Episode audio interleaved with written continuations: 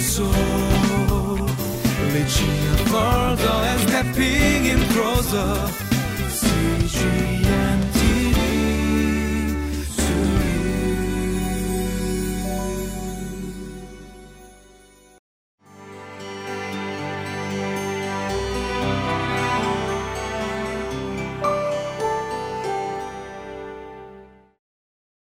Welcome to Living Life. My name is Pio Lee.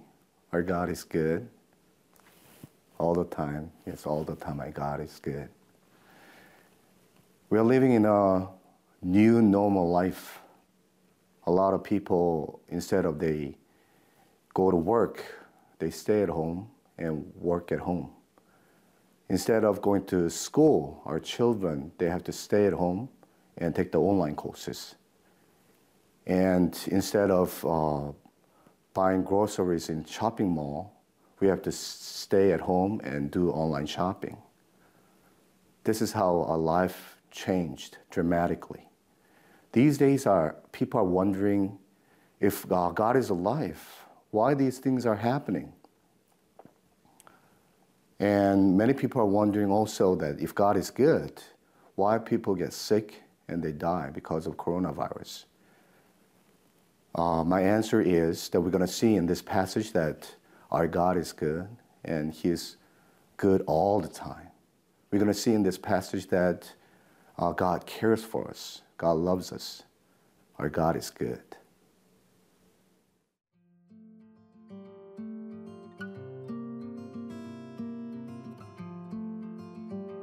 Deuteronomy chapter 25, verses 1 through 10.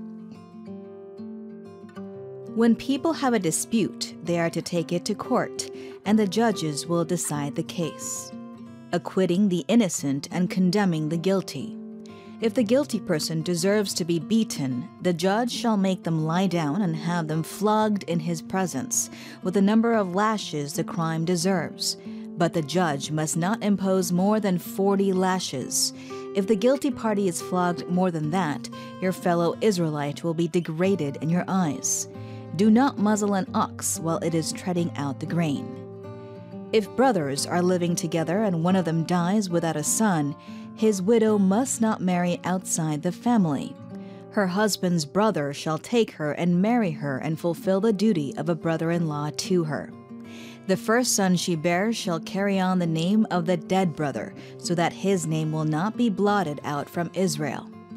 However, if a man does not want to marry his brother's wife, she shall go to the elders at the town gate and say, My husband's brother refuses to carry on his brother's name in Israel. He will not fulfill the duty of a brother in law to me. Then the elders of his town shall summon him and talk to him. If he persists in saying, I do not want to marry her, his brother's widow shall go up to him in the presence of the elders, take off one of his sandals, spit in his face, and say, This is what is done to the man who will not build up his brother's family line. That man's line shall be known in Israel as the family of the unsandaled. Welcome back to Living Life. Our God is good all the time. In today's passage, we see how good our God is, how loving our God is. He shows in three areas that uh, God, our God really cares for us. First, God cares for both innocent and guilty. Let's see verse 1. When people have a dispute, they are to take it to court, and the judges will decide the case, acquitting the innocent and condemning the guilt, guilty. Yes, God cares for both innocent and criminals. We live in a fallen world. That's why when people get together, they fight, argue, and they dispute. That's why God commands that if we dispute, then we have to bring that case to the court. Then the judge should give the fair and just verdict because God really cares for innocent people, that they should not suffer under injustice. God also cares for guilty. Let's read verse 2. If the guilty person deserves to be beaten, the judge shall make them lie down and have them flogged in his presence with the number of lashes the crime deserves. God, God not only cares for innocent people, He cares for guilty people as well.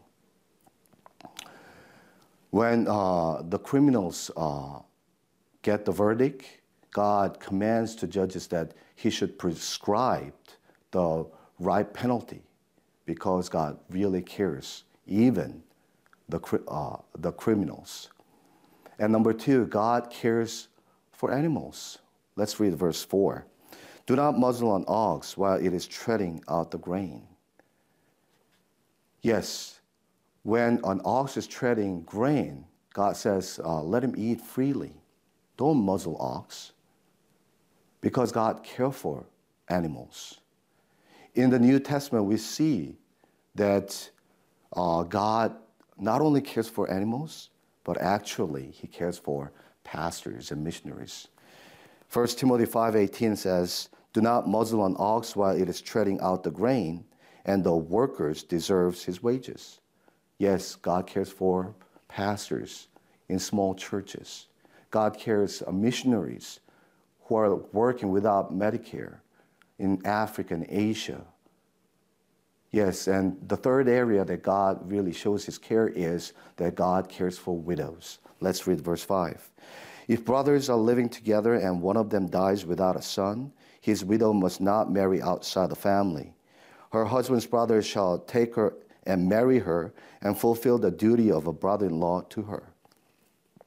God cares for widows. When a man dies without having any child, God says his brother should marry uh, his brother's widow so that uh, he can give a child for the widow. Children are considered as a blessing at that time. Having children is a lot of blessing. Having no children is God's curse.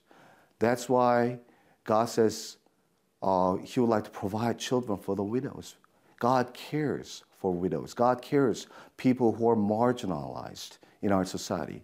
God cares for weak and poor. Yes, our God is good. Our God is love.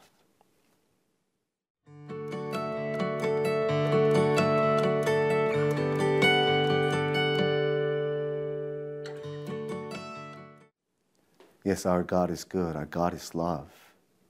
He cares for us, especially He cares for poor and weak. Luke 4 18 says, The Spirit of the Lord is on me to preach the good news to the poor.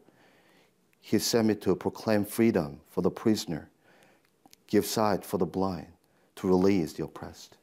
Jesus is our God. He cares for us. He cares for the poor. He cares for the prisoner. He cares for the blind. He cares for the oppressed. Yes, our God, who is Jesus, is good. Let's pray.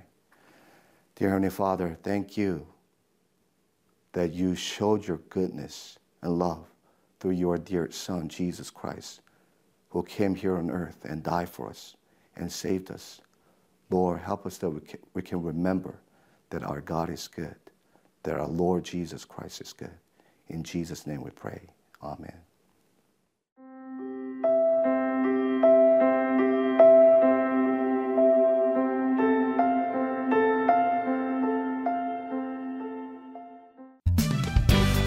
Single soul.